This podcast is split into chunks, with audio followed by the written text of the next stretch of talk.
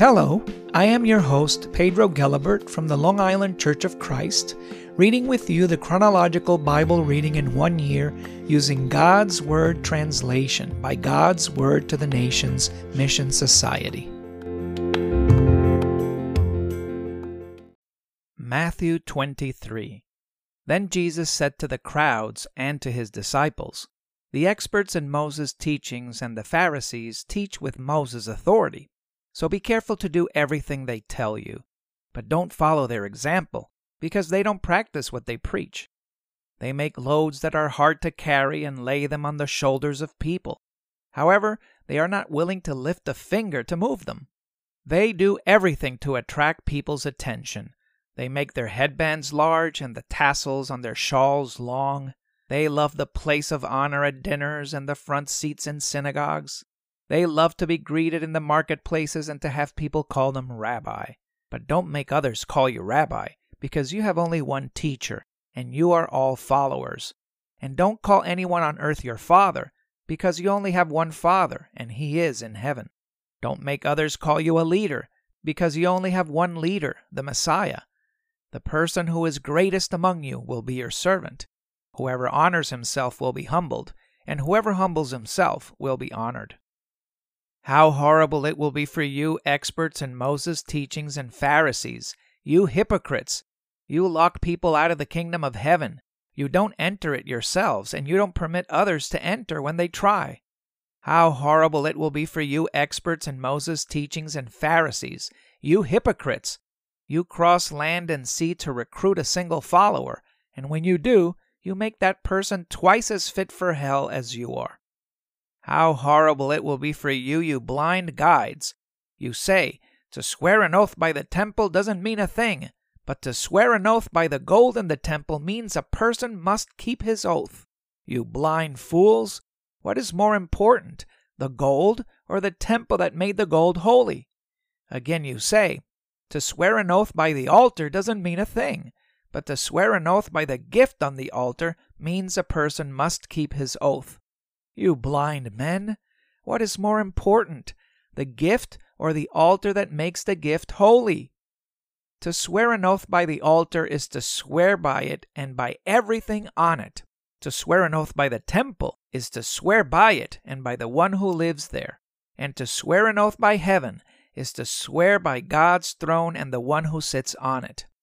How horrible it will be for you experts in Moses' teachings and Pharisees, you hypocrites! You give God one tenth of your mint, dill, and cumin, but you have neglected justice, mercy, and faithfulness. These are the most important things in Moses' teachings. You should have done these things without neglecting the others. You blind guides! You strain gnats out of your wine, but you swallow camels. How horrible it will be for you, experts in Moses' teachings and Pharisees! You hypocrites!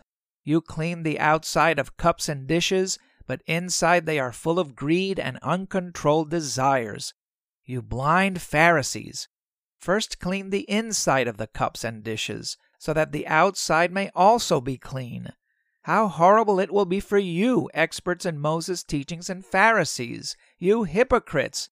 You are like whitewashed graves that look beautiful on the outside, but inside are full of dead people's bones and every kind of impurity. So on the outside you look as though you have God's approval, but inside you are full of hypocrisy and lawlessness. How horrible it will be for you, expert in Moses' teachings and Pharisees, you hypocrites! You build tombs for the prophets and decorate the monuments of those who had God's approval. Then you say, If we had lived at the same time of our ancestors, we would not have helped to murder the prophets. So you testify against yourselves that you are the descendants of those who murdered the prophets. Go ahead, finish what your ancestors started. You snakes, you poisonous snakes, how can you escape being condemned to hell? I'm sending you prophets, wise men, and teachers of the scriptures. You will kill and crucify some of them. Others you will whip in your synagogues and persecute from city to city. As a result, you will be held accountable for all the innocent blood of those murdered on earth. This includes the murder of Abel, who had God's approval, to that of Zechariah, son of Berechiah, whom you murdered between the temple and the altar. I can guarantee this truth. The people living now will be held accountable for all these things. Jerusalem, Jerusalem! You killed the prophets and stoned to death those sent to you. How often I wanted to gather your children together the way a hen gathers her chicks under her wings, but you were not willing. Your house will be abandoned, deserted. I can guarantee that you will not see me again until you say, Blessed is the one who comes in the name of the Lord. Luke 20. One day Jesus was teaching the people in the temple courtyard and telling them the good news. The chief priests, the experts in Moses' teachings, and the leaders came up to him. They asked him, Tell us, what gives you the right to do these things? Who told you that you could do this? Jesus answered them, I too have a question for you. Tell me, did John's right to baptize come from heaven or from humans? They talked about this among themselves. They said, If we say from heaven, he will ask, Why didn't you believe him? But if we say from humans, everyone will stone us to death. They're convinced that John was a prophet. So they answer that they didn't know who gave John the right to baptize. Jesus told them, Then I won't tell you why I have the right to do these things. Then, using an illustration, Jesus spoke to the people. A man planted a vineyard, leased it to vineyard workers, and went on a long trip. At the right time, he sent a servant to the workers to obtain from them a share of the grapes from the vineyard. But the workers beat the servant and sent him back with nothing. So he sent a different servant. The workers beat him, treated him shamefully, and sent him back with nothing. Then he sent a third servant, but they injured this one and threw him out of the vineyard. Then the owner of the vineyard said, What should I do? I'll send my son, whom I love. They'll probably respect him. When the workers saw him, they talked it over among themselves. They said, this is the heir. Let's kill him so that the inheritance will be ours. So they threw him out of the vineyard and killed him. What will the owner of the vineyard do to them? He will destroy these workers and give the vineyard to others. Those who heard him said, That's unthinkable. Then Jesus looked straight at them and asked, What then does this scripture verse mean?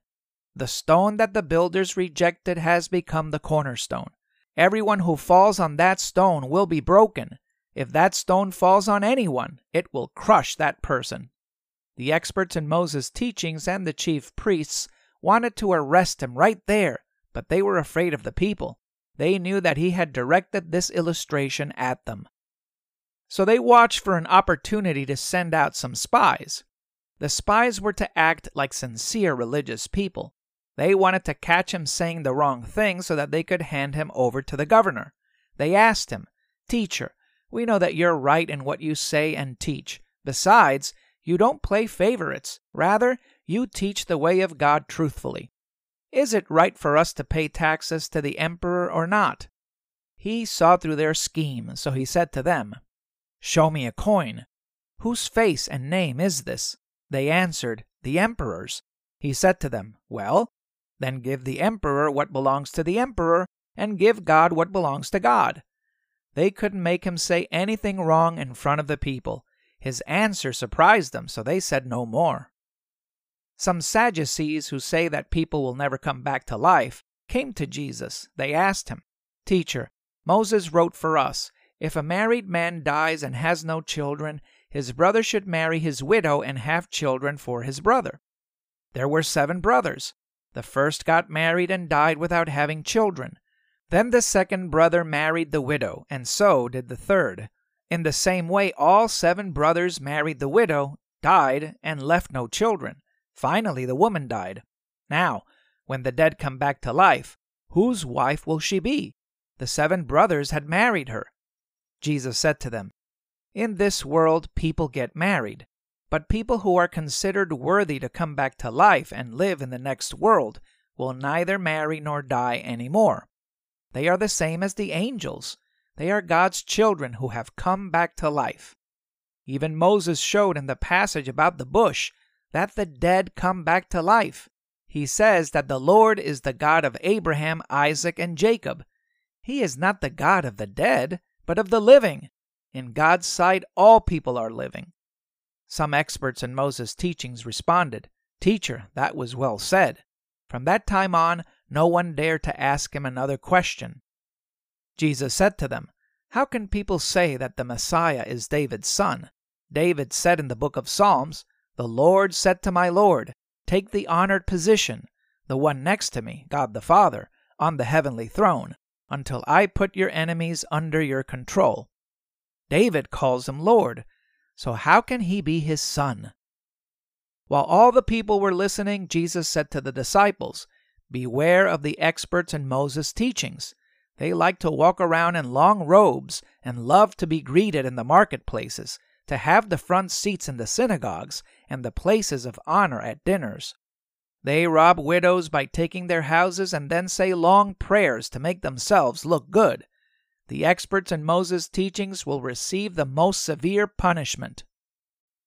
Luke 21 Looking up, Jesus saw people, especially the rich, dropping their gifts into the temple offering box. He noticed the poor widow drop in two small coins.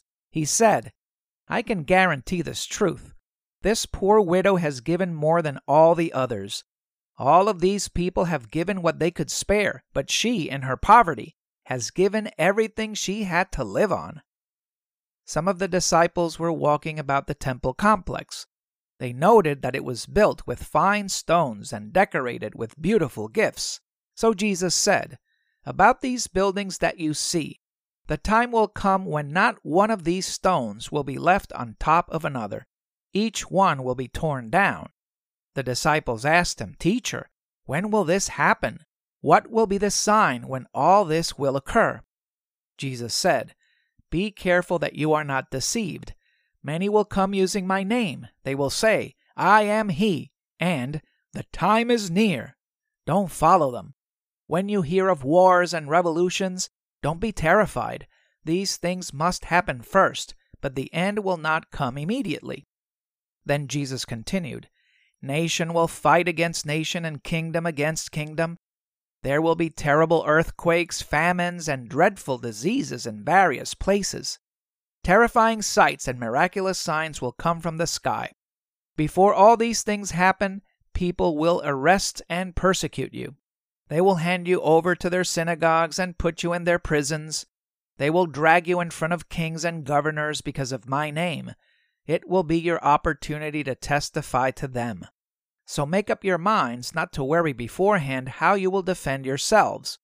I will give you words and wisdom that none of your enemies will be able to oppose or prove wrong. Even parents, brothers, relatives, and friends will betray you and kill some of you. Everyone will hate you because you are committed to me, but not a hair on your head will be lost. By your endurance, you will save your life. When you see armies camped around Jerusalem, realize that the time is near for it to be destroyed. Then those of you in Judea should flee to the mountains. Those of you in Jerusalem should leave it. Those of you in the fields shouldn't go back into them. This will be a time of vengeance. Everything that is written about it will come true. How horrible it will be for women who are pregnant or who are nursing babies in those days. Indeed, the land will suffer very hard times, and its people will be punished. Swords will cut them down, and they will be carried off into all nations as prisoners. Nations will trample Jerusalem until the times allowed for the nations to do this are over. Miraculous signs will occur in the sun, moon, and stars. The nations of the earth will be deeply troubled and confused because of the roaring and tossing of the sea. People will faint as they fearfully wait for what will happen to the world. Indeed, the powers of the universe will be shaken. Then people will see the Son of Man coming in a cloud with power and great glory. When these things begin to happen, stand with confidence. The time when you will be set free is near. Then Jesus used this story as an illustration. Look at the fig tree or any other tree. As soon as the leaves grow on them, you know without being told that summer is near. In the same way, when you see these things happen, you know that God's kingdom is near. I can guarantee this truth. This generation will not disappear until all this takes place. The earth and the heavens will disappear, but my words will never disappear. Make sure that you don't become drunk, hung over, and worried about life. Then, that day could suddenly catch you by surprise like a trap that catches a bird. That day will surprise all people who live on the earth. Be alert at all times. Pray so that you have the power to escape everything that is about to happen and to stand in front of the Son of Man.